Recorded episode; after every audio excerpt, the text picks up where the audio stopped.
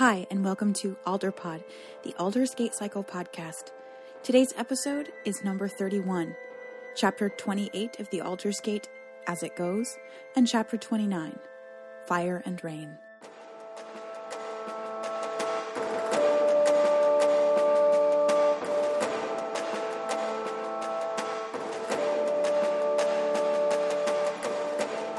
It was late in the day, and still the oak had not struck. Everyone was anxious. Cora had met with Aunt C, Ez, and Jem to coordinate the infirmary, which would still remain in the parlor, where there was quick access to water in the kitchens and on the first level facing the main drive. She had just finished tending to some of the still wounded men and gone through counting the bandages and linens they had on hand when she decided a breath of fresh air would do her well. The stench of the place made her a bit dizzy. She passed through the central courtyard, noting that the water in the fountain had stopped. The head of the cherub in the center had long since lost its head, but until that day water had still been bubbling from its neck. Ez was behind her, and pulled her to the side as a knight rushed by on horseback. Stop them! he shouted, pointing to the north gate. Cora turned around and caught sight of about fifty mounted women, asked Ez. They had approached from the north, led in by the scouts, and were being ushered in by Gawain of Fenley himself. Oh, hush, said the giant of a knight. That's no way to treat our allies in battle, now is it? I present to you Salvia and her remarkable retinue. The woman on the white horse at the front of the posse looked as if she had spent her entire life out of the sun, pampered and kept from danger. Her uniform, if that's what it could be called, was stitched out of remarkably expensive silk and pinned with gold and silver buttons. There was a thumb sized garnet in her wide brimmed hat, swathed in a long white sash. Behind her were many women of every shape and description, and each attired like their mistress, many nearly as beautiful. How in the world? asked Cora. Courtesans, replied a familiar voice to her left. It was Lark Starling, limping slightly on her wounded leg and grimacing through it. Cora felt a little sick, wishing that her abilities could have truly healed Lark rather than keeping her in pain. Of the highest degree, every one of 'em as barren as me. But why are they here? Asked Cora, watching as the women passed on their horses. She counted a total of sixty three women and fifteen men, most of whom looked like herdsmen and cowboys. A few moments pa- passed, and another sixty men, plenty as young as Mesmer, came through with carts and wagons laden with food, weapons, and other goods. We'll find out, said Lark, and she beckoned Cora forward. They meandered their way through the growing crowd. Many of the knights seemed to know the women by name and were helping them down off their horses. The smells of the ranch, which had been a mostly a combination of dung and sweat, mingled with their perfume and powder. There were cheers, and some applause even. My girls may not be the best hand to hand, Salvia was saying, as Gawain lifted her effortlessly down off her horse and placed her on the dusty ground. But you can't ask for better sharpshooters. We train them from the youngest of ages, using the apples in our orchards as targets. Of course, it means we have to be extra careful during cider season. Laughter. God's laughter. Cora didn't think she'd hear any that day. Gawain kissed Salvia on the cheeks, but Cora could tell by their exchanged glances that more had once passed between them. Hard to look at him, said Lark, and Cora turned to look at her. Lark was a few years older, perhaps, and though Cora was glad to have helped her, she found conversation difficult. What do you mean? asked Cora. If you look at most of their wrist, said Lark, pulling up her sleeve to indicate the alder leaf there, marking her as alder class, you'll see the same thing as on ours. I'm one breath removed from 'em. It was only, well, only through special kindness that I ended up here and not there. Cora squirmed, remembering an alder class girl she had known growing up in Vel named Marinia. She was supposed to be married off, but something had gone wrong after one year of marriage, and Marinia returned to town for a few days. There was shouting heard from their house, and then Marinia had come to visit Cora one last time. She told her she was being sent away to a special boarding school for girls, but now that Cora thought about it, plenty of fathers sell their daughters out, you know on trial to see if they can conceive.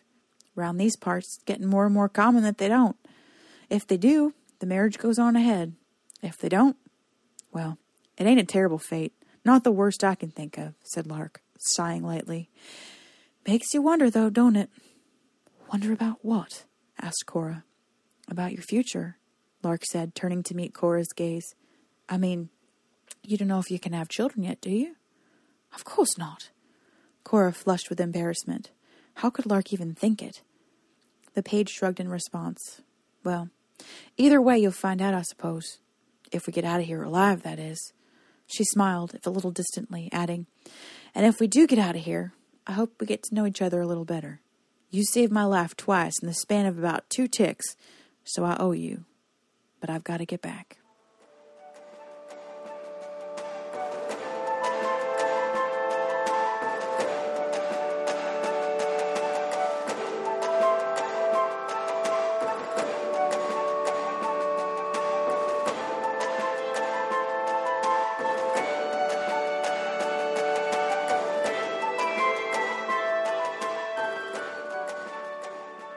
Was two turns later when Emery Roy heard the bell ring.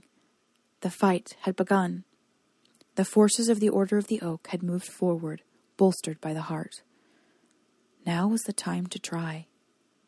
He had been arranging his instruments. Most of them, save the fiddle, were still in playable condition, and a footlocker Lady C had found for him. The strings were tied, tightened, covered. The wood was waxed and polished. He smelled of beeswax and lemon now, and though he was cleaner than he had been in weeks, the routine always left his hands feeling dusty, even if he washed them right after.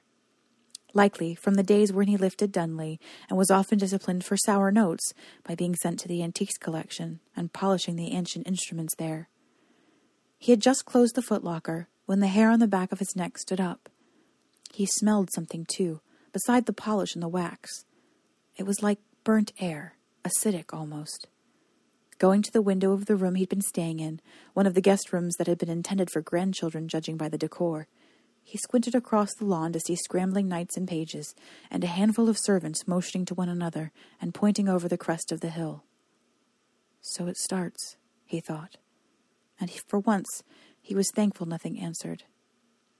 Emery had been given instructions, and he would follow them to the letter. Renman had been much kinder to him since he'd spoken with Cora, and Emery tried harder at his lessons. Nothing much had come out of it other than sweat and not a few choked back tears, but Emery promised he would try. And as Renman suggested, the asp might think more of Emery should he act the part of a speaker. That's where the cape came in. Emery scrutinized it again, tilting his head in the dim hopes that the garish colors and strange symbols embroidered into the material would be somehow less offensive to his eyes. It was not, as he had said, anything more than a very expensive Ardesian cape given to her husband on the occasion of their marriage, but it certainly had an air of importance. Before the cape, though, was the suit. Emery had last worn a true suit, complete with waistcoat and undershirt, before he had been admitted to Dunlee, and he found the material constricting and uncomfortably itchy. Wool, likely, pilled slightly, but a handsome suit. Jem had helped tailor it, it was darkest gray, and the waistcoat was herringbone gold and green, much more elaborate than anything he would have chosen had he been allowed to make such a decision. This had all been in C's hands. A silk tie, a double breasted jacket, and over everything the embroidered cape. It had two layers to it, like some of the dusters he'd seen, so the portion at the top covered his shoulders and forearms, while the under layer went down almost to his feet. He had been allowed his old boots, at least. No use going to your death with aching toes from shoes that didn't fit right. When he was done dressing, he looked in the mirror, amazed. Sure, his face was sunken and his eyes looked three inches deep. But the way the yellow on his waistcoat picked up the flax of his hair, how the crimson cape made it appear his face was flushed, why, when he put the black hat on top of the whole thing, he felt a bit transformed. I have no idea if this is what a speaker is supposed to look like, he thought, but it's quite the improvement over the pile of rags I came in with. He had the derringer still, and stuffed it into his boot. A knife, too. Then a long ebony and ivory handled rifle Ez had found for him. The Sib had said its proportions were perfect for one of Emery's stature, and at first the bard had taken Hea's comment as jest. But when he took the Sib in the eyes, he saw that Ez was indeed as honest as pie, as they say in more. Hea only wanted Emery to be able to protect himself. If Renman was right, though, he wouldn't need a gun. And if Renman was wrong, Death was coming sooner than they all thought. Emery sighed, going to the door and fiddling with the sticky handle. He didn't feel so much like dying any more, but he couldn't bear the thought that Cora would be going to her death. He tried to talk to Renman, talk him and Din out of it, even appeal to Gowan, who reluctantly listened to his Moorish compatriot. But they all said the same thing. Cora was too valuable, her gifts too important. Nervous, yes. Emery was terrified. As he paced down the long hallway toward the common room, he scratched his stubble, feeling how icy his fingers were. It was a good thing he wouldn't have to play music. He hoped the instruments would be safe, so long as the oak didn't set fire to the ranch. But Emery had taken one small instrument with him, the only one able to fit in his pocket, and the one with the most recent memory the aucrix. He felt for it again in the inner pocket of his cloak, and he smiled, thinking of Nesme's peaceful room and how, if he could, he might see if Ez would allow him to return to the Nithings some day, if they were all to live. As timely as the rain, said the priest when he spotted Emery. Renman had cleaned up surprisingly well, replacing his beaten leather duster with something more refined black nubuck with brass rivets and a scrollwork pattern on the bottom. A gift from Aunt C, no doubt. Few at the ranch were tall enough to fit the cast offs from her departed husband, and Renman and Emery were of a height. I feel, uh, Emery said, pulling at his collar, a little odd. At very least, you'll make an impression. There is that. Now, said Renman, beckoning Mesmer over. The boy looked scrubbed clean as well, and Emery noticed he carried a particularly impressive pair of silvered guns. His face tattoo was disconcerting as ever, but Emery gave him a smile anyway. The knight continued as they meandered through the dispersing crowd. We're going to play this by ear, see how the events unfold. You can feel it in the air, can't you? Emery nodded. They've scaled the first two hills and are positioning themselves to our direct south. There's a lot of them, but from what our scouts see, very little in the way of unusual artillery. That's good. Their airships are large enough to transport men and horses, not to mention cannons. But I'm not counting them out entirely. They're shrewd when they want to be, even if we have their mastermind here with us. Do you think they're going to try and release our captives? asked Emery, who was still trying to make sense of the tactical details. It depends if they get through or not. Gowans have them moved to an undisclosed location. He'll be keeping guard for a while, so long as things don't get too disastrous too quickly, continued the priest knight as they walked through the threshold and across the courtyard. Emery thought he caught flashes of some of the women who had arrived from a nearby brothel, sharpshooters according to more than one source.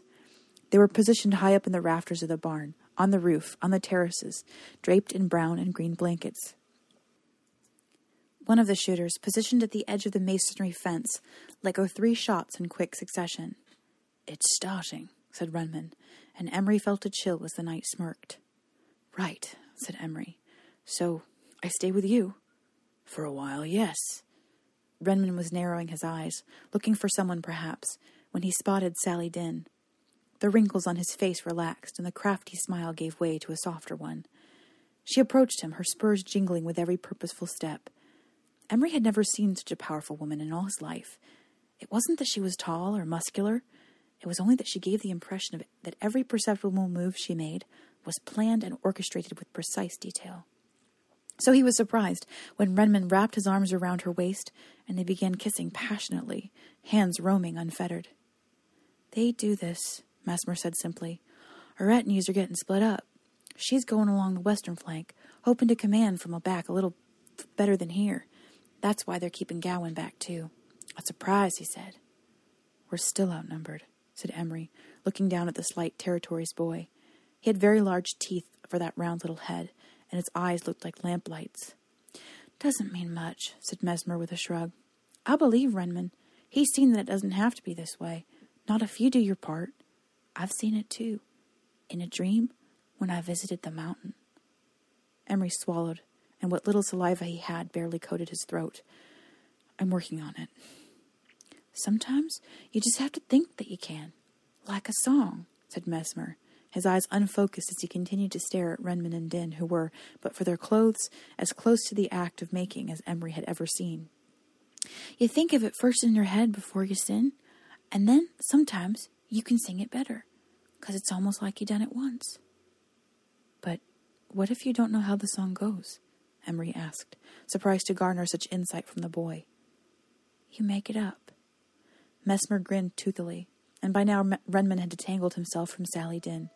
He grabbed her arm one last time, pulled her to him, and kissed.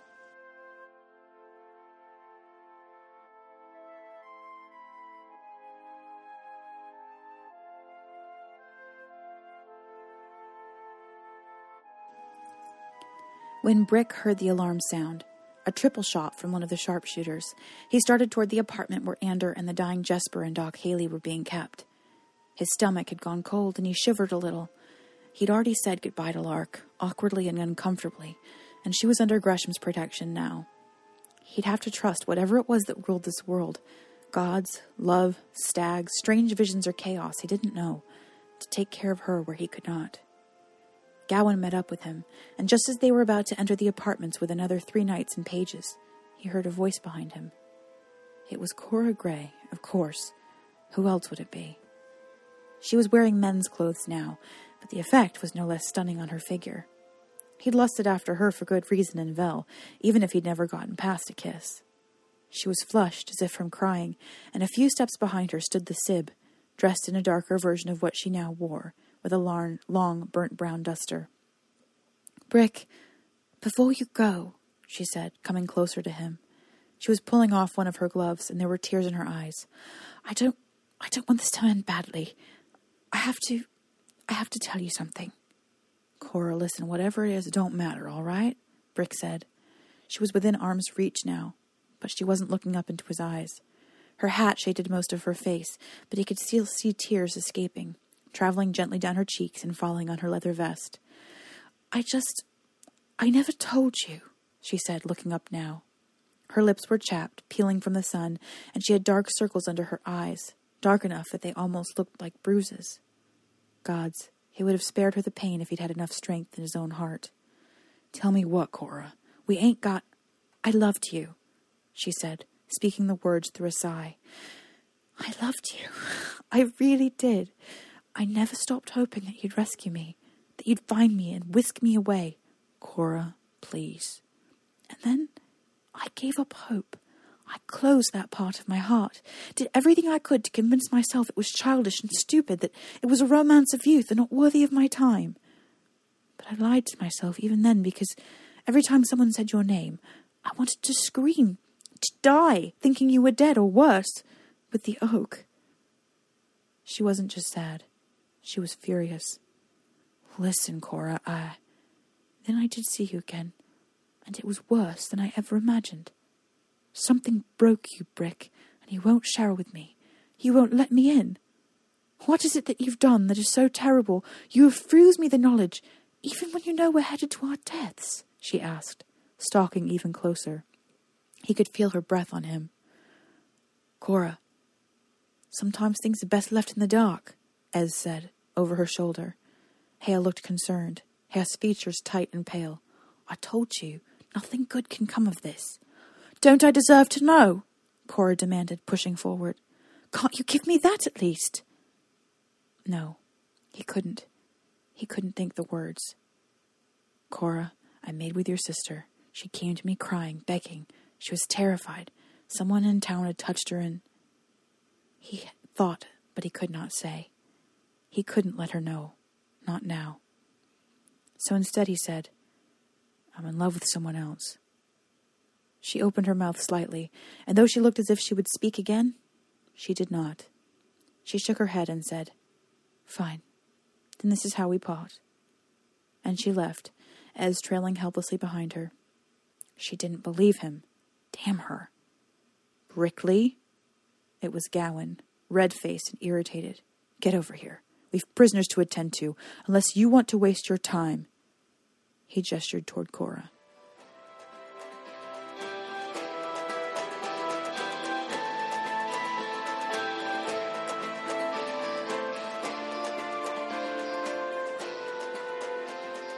The first wave of boys, Cora thought, would be the easiest.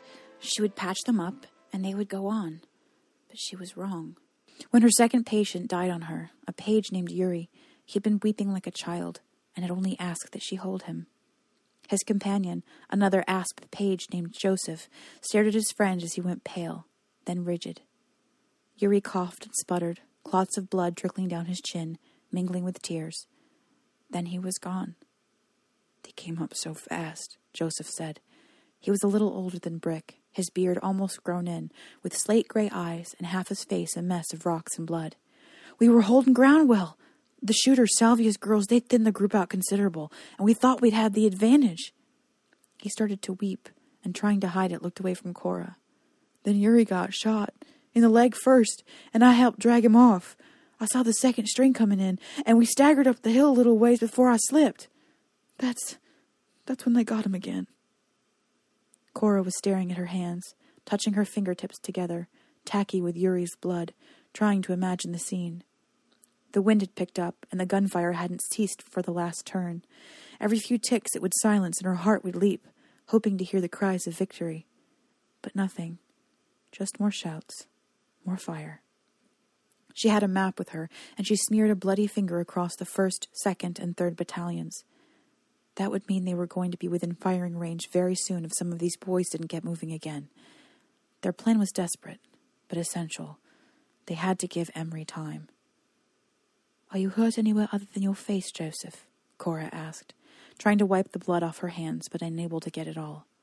No, ma'am, just. She put her hand to his face, took a deep breath, and felt the stir of her healing power in her breast, flickering like a small flame. But it burned, too. It hurt. The last three had hurt, kindling her own sorrow and despair. You have to go back out, she said, brushing his face where he, she'd touched it. It was dirty and scabbed, but no longer raw. He touched his face thoughtfully. But I.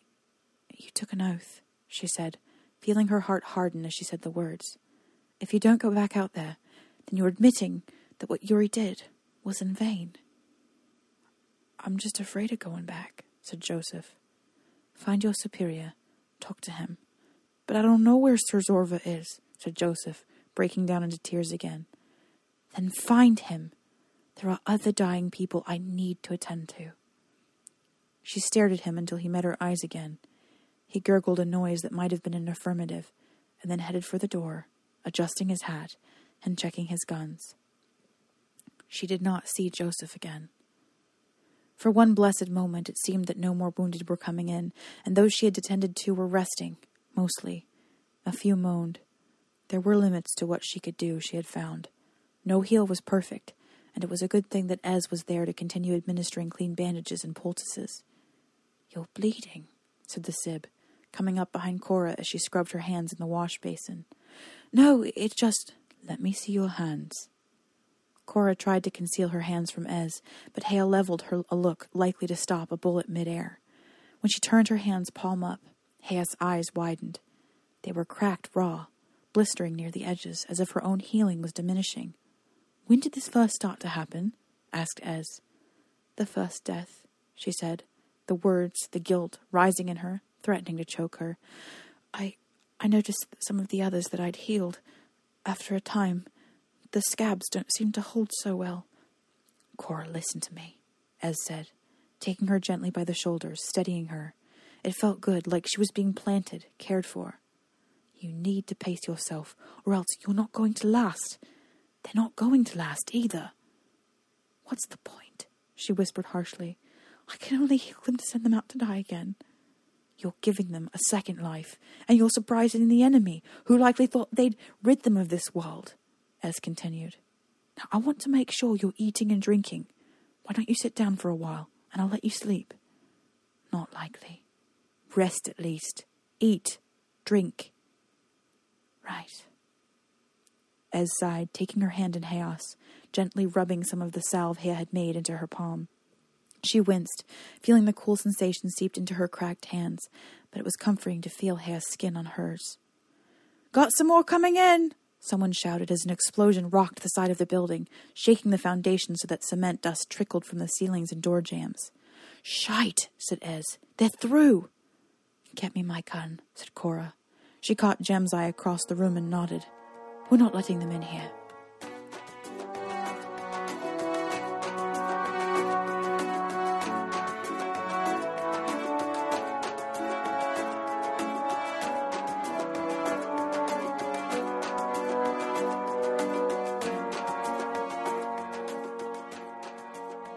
Explosion was close, and Brick leaned over the window, moving the shade just slightly. The infirmary. He could see smoke rising from it, plumes of black and gray billowing and churning, then ceasing in a slow, diminishing cloud. But he couldn't see any sign of Oak's guard, nor could he note anything they might have used to drop such a powerful weapon. Cora was there, and he felt ill just thinking about it. Leave it, Gowan said. He was sitting in an armchair, across from Brick, a long shotgun poised across his thighs. But she's in the inf- part of the infirmary, and it's not burning. It just broke the side of the building apart, likely the back portion, which would be empty rooms intended for overflow. Right, said Brick, trying to calm himself. There's nothing to. But something sounded, high and clear, a horn of some sort. Six, no, seven notes. A melody. A warning. Gowan got to his feet. I'm going out. What, sir? He glared down at Brick. You stay here. I'll be right back. But what was that? Danger. Gowan made a clatter going down the stairs to the first floor, and Brick lingered a moment, hoping the knight would return in a few heartbeats. But he didn't. There was exchanged gunfire nearby, and he slumped back down into the chair. Two of the three captives were unconscious, and Brick didn't think Jesper was going to make it. For one, he stunk. He refused medicine when he was coherent and screamed curses or slept when he wasn't. The doc was sleeping soundly, snoring even. He'd said to nothing. Ander, however, never seemed to be sleeping when Brick was around, and it was disconcerting and downright creepy. Why don't you just leave us, Brick, and go and fight alongside your valiant brethren? said Ander, smooth and silky as always. The time without a shower had given the pristine knight a somewhat muted air, but Brick honestly didn't give two figs. Brick did not answer him. He knew better than that. I can keep talking, unless you can figure out how to gag me with one hand, offered the knight. Shut your mouth. Such hostility at the brink of your death. A shame. You can stop with the whole. Brick waved his good hand in the air, hoping the motion would dislodge the word from his brain. Heirs? Yeah. Ander sighed, slumping slightly. He was in a position, chained by handcuffs to the side of a very heavy iron bed, that he couldn't sit or stand comfortably in. That had been Gresham's idea. The man had a surprisingly devious streak. Another explosion sounded, this time close enough to feel the impact. Brick startled, ducking down at the window. Where was Gowan? Those are steam propelled missiles, said Ander, gently, as if coaxing a foal from its stall. Highly advanced, incredible distance. Our airships have the cannons built straight into them, and if in range, which is considerable, the result is rather impressive. The spray of shrapnel alone. Shut up. Trying to see through the plume of smoke and debris, Brick chewed on his bottom lip. What did Gowan expect him to do? Hold down the fort as it crumbled around him? He'd die with the captives. You don't have to listen to Gowan, you know. He could be dead, dying. You can leave us. I don't trust you. What am I going to do? asked Ander, and Brick turned abruptly as he noticed the strain in the man's voice. Jesper's dead. Doc is dying. You think I could possibly make it through your enemy lines in one piece? Doubtful. We're not safe here. If you let me go, no. Ander drew a deep breath, pressing his lips together after as if the action prevented him from speaking unnecessarily. Then he said, I know you despise me, and you ought to, but I saved your life, Brick. I did what no one else would. You cut off my fecking hand, bellowed Brick, leveling the pistol he carried at Ander. He disengaged the safety, but grimaced a bit. Holding it in his right hand was still awkward, as if he were doing everything backwards. Gowan had assured him that with time he would be able to use it again, but that was still up for debate. Brick doubted he would live long enough to know that anyway. The stunner would have killed you. Your brains would have leaked out of your ears, you fecking idiot, Ander shouted back. If I hadn't acted, you'd be either dead or a gibbering shell of a man. You should thank me. Brick hit him hard across the mouth with the butt of his gun, and the oaks guard spit blood. Fantastic, he said, letting loose a tooth amidst the blood and saliva. Don't you speak to me, Brick threatened. Fine. Then I will die in silence, and you will die wondering what you could have done to help prevent the slaughter of your fellow asp guard, said Ander coolly. Brick looked out the window, trying to ignore him, but his voice continued, and he couldn't dispute that he had had a point. If they were going to die, He'd much rather know that he'd done more than play wet nurse. I would appeal to your honorable side, Brick, said Ander, and when he turned around to look, Brick noticed he had tears in his eyes. I do not wish to die consigned to the flames. Tell me what happened in Vel, and I'll let you go, said Brick. Cora, my friend, she survived. She told me if I had the chance, I ought to put a bullet through your head. Anders' eyes narrowed at her name, and he sighed. What did you do to her? I appeal to your honorable side, he said. I swear, if you lie to me, I'll. I frightened her. I grabbed her, said Ander, moving his shoulders. Brick knew from recent experience how uncomfortable his position was, but it didn't affect him or garner his pity. It wasn't enough. And her sister? Ander grinned. She was a different story. She seemed all but infatuated with me. She told me she was experienced in the ways of love. That's a fecking lie. Brick's hand was trembling, and sweat dripped into his eyes. He would kill Ander. He had to. He couldn't listen to anything more. She told me there was a certain young man in town she had a great affection for, said Ander, tears still in his eyes. I know why she told me. She was afraid. Afraid of us.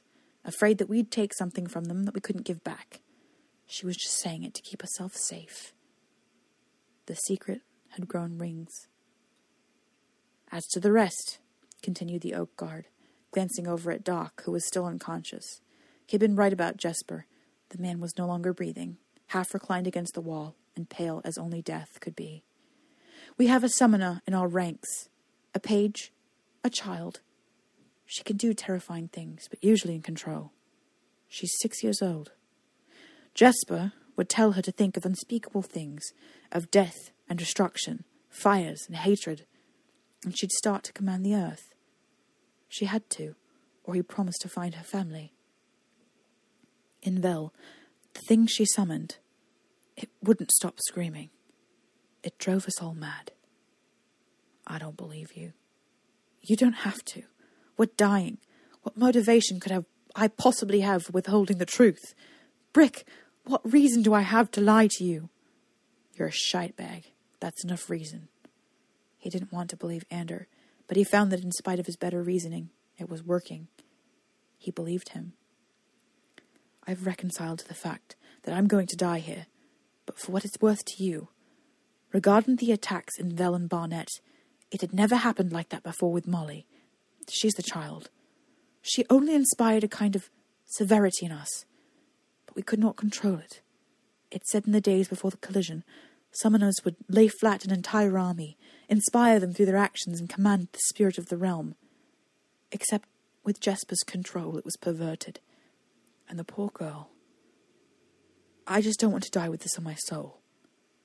Where is she? asked Brick. They keep her far behind the lines, and she took off for the oak on the white wave. She has the most beautiful room on the ship.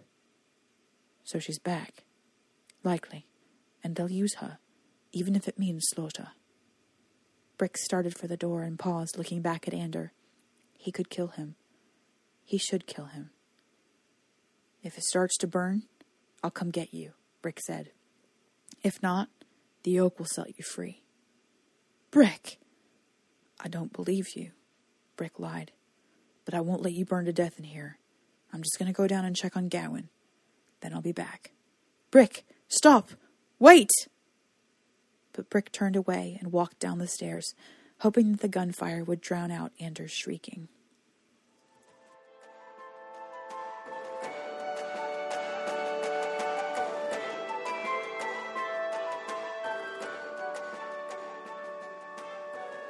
Chapter 30 Fire and Rain.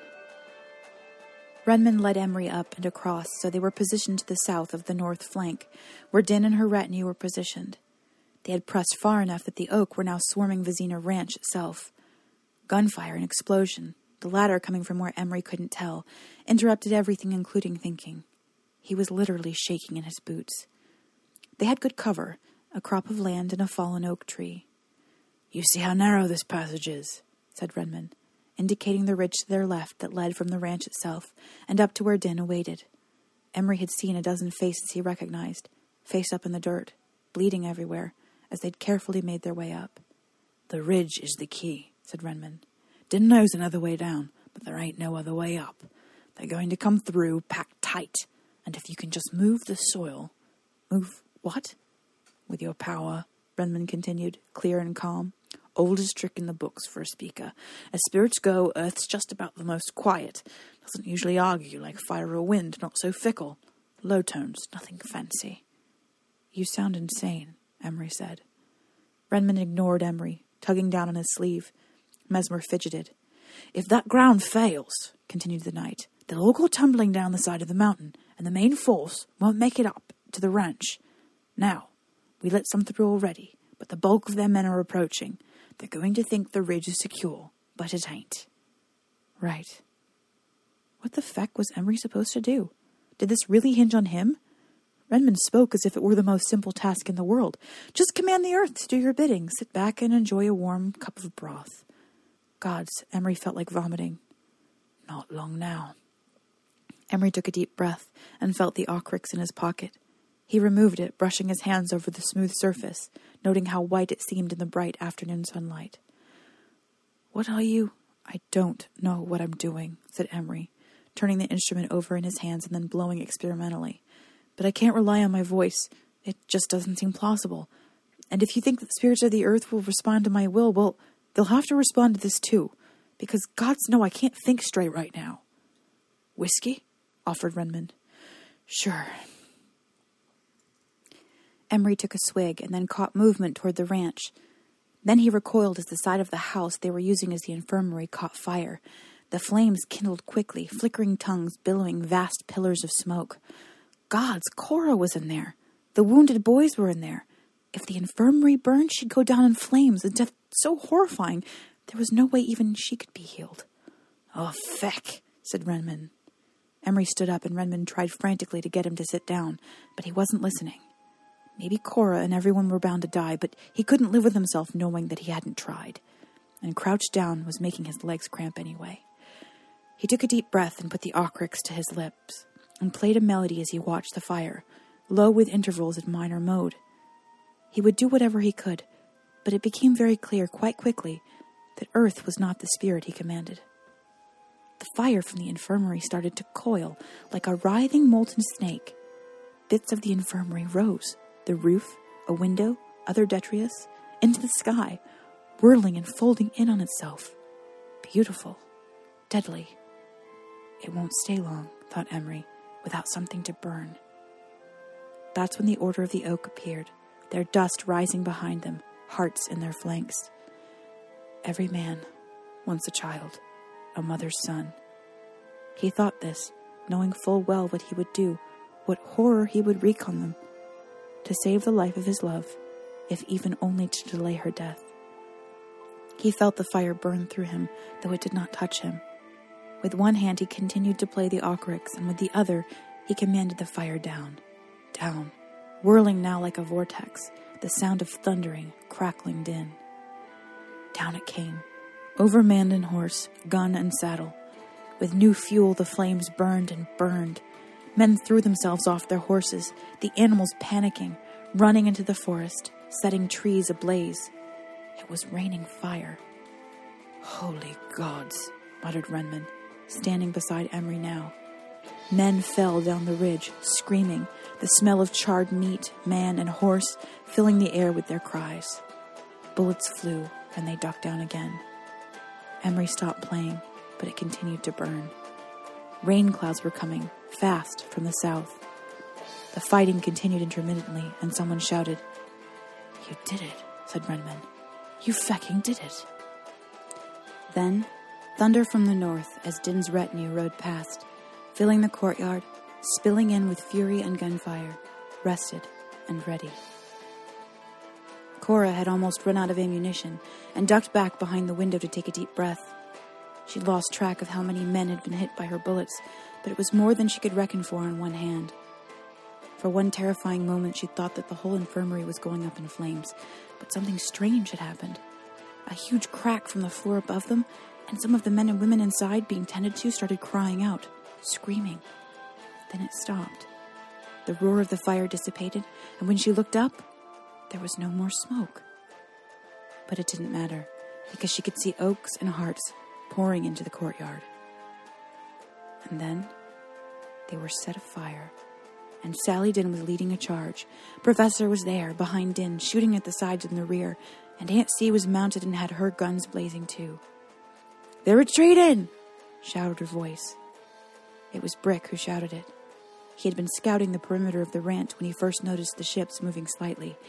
Then he saw it was true. What knights had not yet been dispatched were returning to the airships. At least 200 were boarding.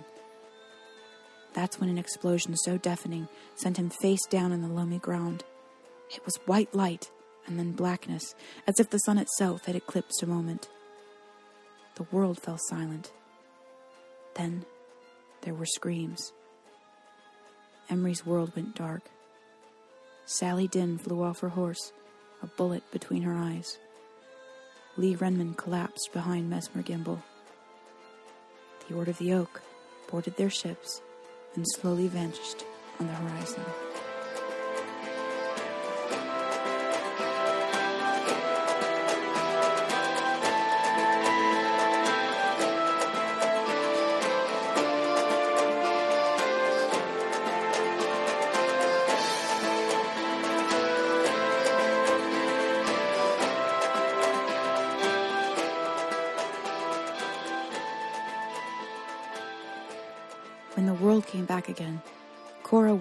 Had been washed of its colors. Everything was black and white and red while her eyes adjusted. She did a careful once over. She was fine. Cold and numb, but she was fine. Someone was shouting, and those who had survived the blast were rushing men and women to the infirmary, pushing Cora aside. So many bloody people. Gods, she didn't have the strength in her. She searched for Ez, who was helping rearrange the beds, and Hea gave her a tight lipped smile. Jem was nearby, having returned from guarding the back entrance.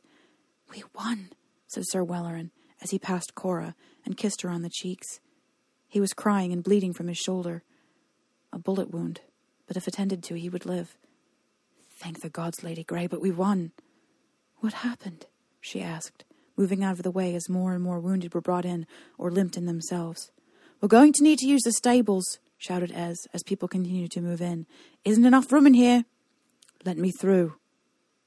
It was Aunt C, carrying the limp body of Professor in her arms. She looked like a small, pale child with crooked specs. She's the last one in, said Cora, as fiercely as she could. One glance at Professor, though, and she knew she was alive. Bleeding likely, wounded, but she was still breathing. Take her to Ez. Cora knew in a gentle world she should be crying, but she had fully expected failure and death to come to everyone. This, in some strange way, felt like a miracle. When the doorway cleared and she looked past it, that's when she saw Lee Renman cradling the body of Sally Dinn in his arms, rocking back and forth, racked with sobs. She felt her heart squeezing with despair, but she looked away. She hadn't known the woman, but could see the love the knight had for her. Their lives had all been bought with such a cost. Did you see the speaker? asked Welleran, wiping his cheek with the back of his grubby hand. He he summoned flames. You should see the horror that way. Bodies and, and horses and Sir Welleran, please, said Cora, steadying herself in the threshold. I'm sorry. You'll excuse me, milady. Wait, said Cora. Find all the men you can who are in good enough shape to help the wounded. There are so many. We need hot water, clean rags, and a variety of herbs. When you get them mobilized, speak to Jem and Ez, and they'll give you a list of what they need to make salves. And gather as much whiskey as you can manage. Yes, my lady. Cora turned, looking at the writhing mass of wounded men before her, and felt as if she would faint herself. It smelled of excrement and piss, of blood and of death. Her hands were cracking, but seemed to have improved slightly. Whatever that white light had been, it had not injured her so far as she could see. Cora? Cora, please come help. It was Mesmer Gimbal, and he could barely speak for crying. Mesmer, I have a whole room full of wounded men, and it's Emery. Brick found us. He's got something. Mesmer's lips were trembling, and he tried to indicate what he meant. He touched his head near the temple. He was near the blast when it happened, and something struck there. In his head, but he's still alive. God, it's terrible. I don't want to move him. Brick? Brick's alive, said Cora.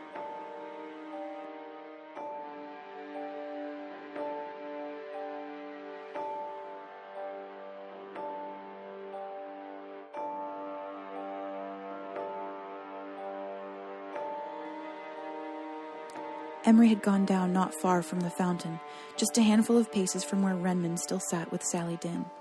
She knelt down and examined him gently. His mouth was slack, especially on one side, and that concerned her. Cora had seen her groom, Elmer, get kicked in the head by a horse once. He'd lost the feeling throughout half his body, and his face never worked properly after that. He'd had a perpetual drool and a most unreadable disposition.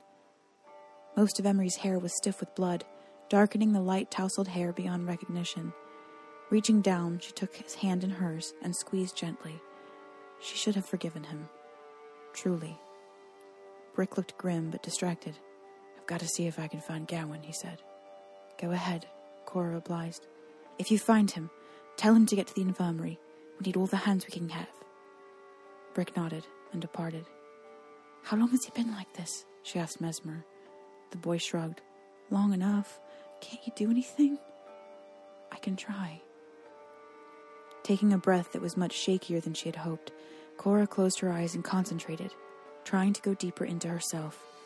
She placed her hands on each side of Emery's face, one side slick with blood, and willed herself to learn what she could about his condition. It was as if she opened a second set of eyes then. The giddy thought of a lizard's second eyelids flashed in her memory for a moment, but then left. Her new eyes moved over his body, and she saw in an intricate detail the heart beating slowly beneath his breast, the blood scattering through tiny veins, transporting what it could as more and more was lost. She noted the nerves, their web like tendrils reaching from fingertip to brain and back again, charged with the effort of registering so much pain. And she could feel the pain, a constant searing that obliterated all other feeling. Only swooning had saved him from knowing that kind of pain. Something was broken, too. A rib, she thought. And something else. And then the brain. Yes, she could see it beneath the skull. Bruised and battered, she thought, but it looked fine. Though she couldn't recall studying a human brain much, in her schooling she dissected a pig once, and the brain had been gray and wrinkly, much like this one. But something was wrong. He would die. I can't get it out. Just Give me a moment. I shouldn't be doing this, she thought. He's supposed to die. Her healer's eyes looked deeper, as if she put a new lens over a spyglass, and she was further into him. At the center of him was a dark spot. She didn't have a name for it, but only understood it as the beginning of death. It was spreading, gradually gaining ground as he lost more blood and more damage was done. One by one, all his organs would stop functioning, and he would be gone. She would have to bury him here, far from his home, alone. You can choose to do this, came a voice. But with all choices, there are consequences. You could very well bring more danger upon your friends. Is that what you want? No, she said to the other voice. I just can't let him die. Not when he just saved us all. You can choose to do this, the voice said again, the edges of words clipped and cold but death does not like to be cheated. I'm not cheating, she said as she pushed her hands to the center of his chest. Like peeling the layers of a desert onion, she found the black spot and removed it, though she knew she did not use her hands. The entire operation was occurring on some other level she herself did not rightfully understand. As she grappled with the darkness, she felt pain burning inside her womb. At first, she thought it was just her courses, but the pain grew and grew, reverberating up into her lungs and down her back. Her muscles tightened against the shocks of pain, but she grit her teeth to bear it. Then it was over. The darkness had fled, and she knew what she had to do. The piece of metal had embedded itself in his skull, a scant sliver between it and his brain. The wrong move would be disastrous, but having come this far, she refused to give up. She could see now how it would be done. She only needed to put enough pressure on the edge of the shrapnel, which was about the length and width of a deck of cards, if a deck of cards had been hewn out of rough iron and crusted around the edges. All her own sensation drifted away, and once again it was as if she were a giant eye, looking down upon a map. She followed the path she knew would take her right, up to an arm, down the neck, the side of the head, and here. That's where she had to push. Mesmer, do you have a needle? She asked. Mesmer nodded and rummaged through one of his satchels. A moment later, he procured a small needle. No thread, though, he said. His large, luminous eyes regarded her with surprise. Cora ripped at the edge of her vest and pulled one of the long strands out that held the leather together. The wind was blowing, but she could not feel it. She only saw what she had to do. Dousing her fingers in the whiskey and dredging the needle through it, a method Renman had taught, she then gently pressed her fingers around the wound. Some spots appeared to her as red, others too blackened by dried blood to tell. Then, as Emery started to stir from his swoon, she slid the sharp metal chunk out of his skull, a fresh flow of blood covering her hands like water from a spring. Swiftly, she pulled the thread through Emery's flesh, stitching a neat row even Jem would have been proud to see. His skin fit together well, but he would carry an ugly scar when it healed. If it healed. Cora, they need you in here, Ez was calling from the door of the infirmary. Haya needed her too. Come help me. We need to move Emery. Is he? I don't know, Ez. I just don't know. It was to be the longest day of Cora's life.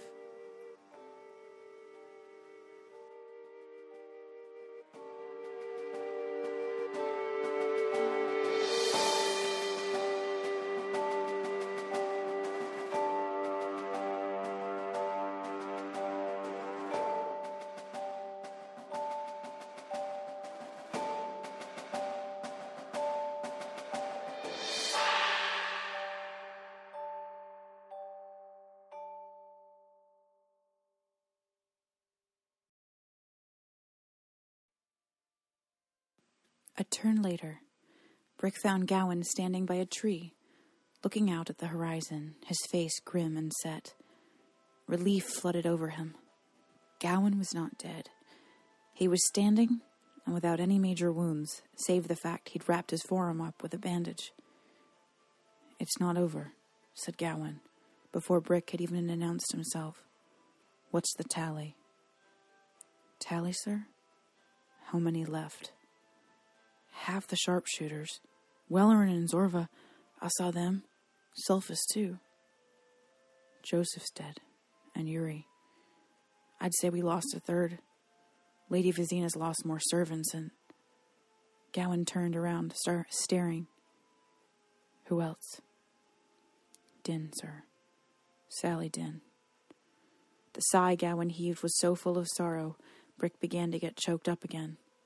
And and the bard, Emery. Dead? asked Gowan, eyes widening. No, not yet, just. Brick explained what he had seen the explosion, how it had sprayed shrapnel everywhere, taking out two dozen in its wake. Cora's attended to him. Good. We'll need him. We have him to thank for this. Mostly. But something isn't right. He paused. And the captives? I sent Sir Sulfus to see them. I left him, worried that, that he'd fallen. But I learned, well, I learned the truth. Renman was right. They have a summoner. Oh, asked Gowan, turning to Brick, sizing him up. Her name's Molly. She's six.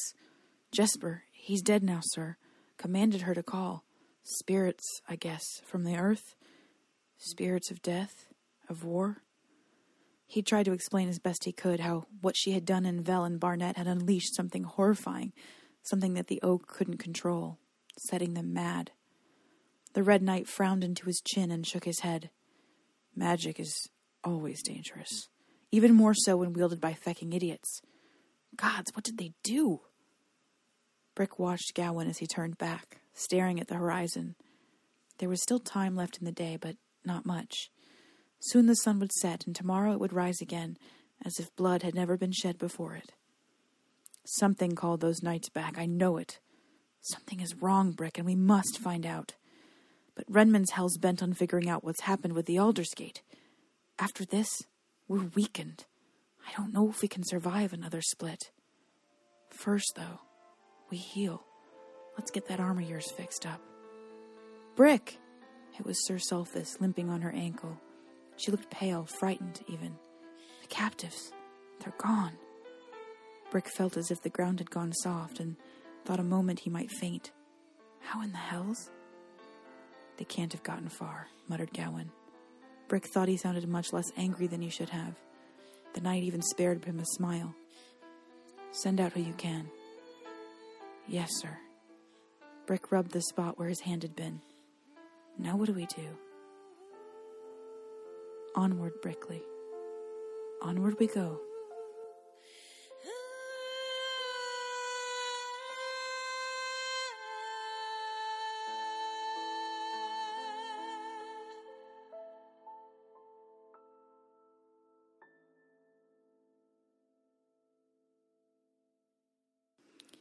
Well, this is the part where I'm supposed to say some hopefully profound things. But the more I think about it, the more I think that I'm going to actually wait till the end of the next podcast, which is an epilogue. This is, for all intents and purposes, the final chapter of Alderpod. So it is chapter 29. Um, but uh, there's sort of a lot rattling around in my head, and I think that this is a long enough podcast as it is. I, I do hope you enjoy it, and I hope that even though there are lots of loose ends, that you found the end satisfying. So that's what I will say to that end, and uh, look for the next Alderpod coming. Within the next three weeks. I will be gone next week and unable to do podcasting, but I certainly really want to say that I appreciate everyone who has been along on this journey with my characters and with me. Sometimes being a writer is a lonely business and you live in the dark with lots of voices, but hearing the impact that the story has made on other people has been encouraging, not just for this story, but you know, as as a writer, as someone who has just always wanted to tell stories from the very youngest of ages. So uh, it certainly is very, very much appreciated. Keep tuning in. You can check my website for more information uh, when the next one comes through, it's uh, aldersgatecycle.com. You can always hit me up on Twitter at Natania Barron, as well as natanyabarron.wordpress.com. Thanks for listening, and I promise to be back soon. Alderpod is written, produced, and performed by Natania Barron under a Creative Commons Attribution Non Commercial Share Alike 3.0 United States license.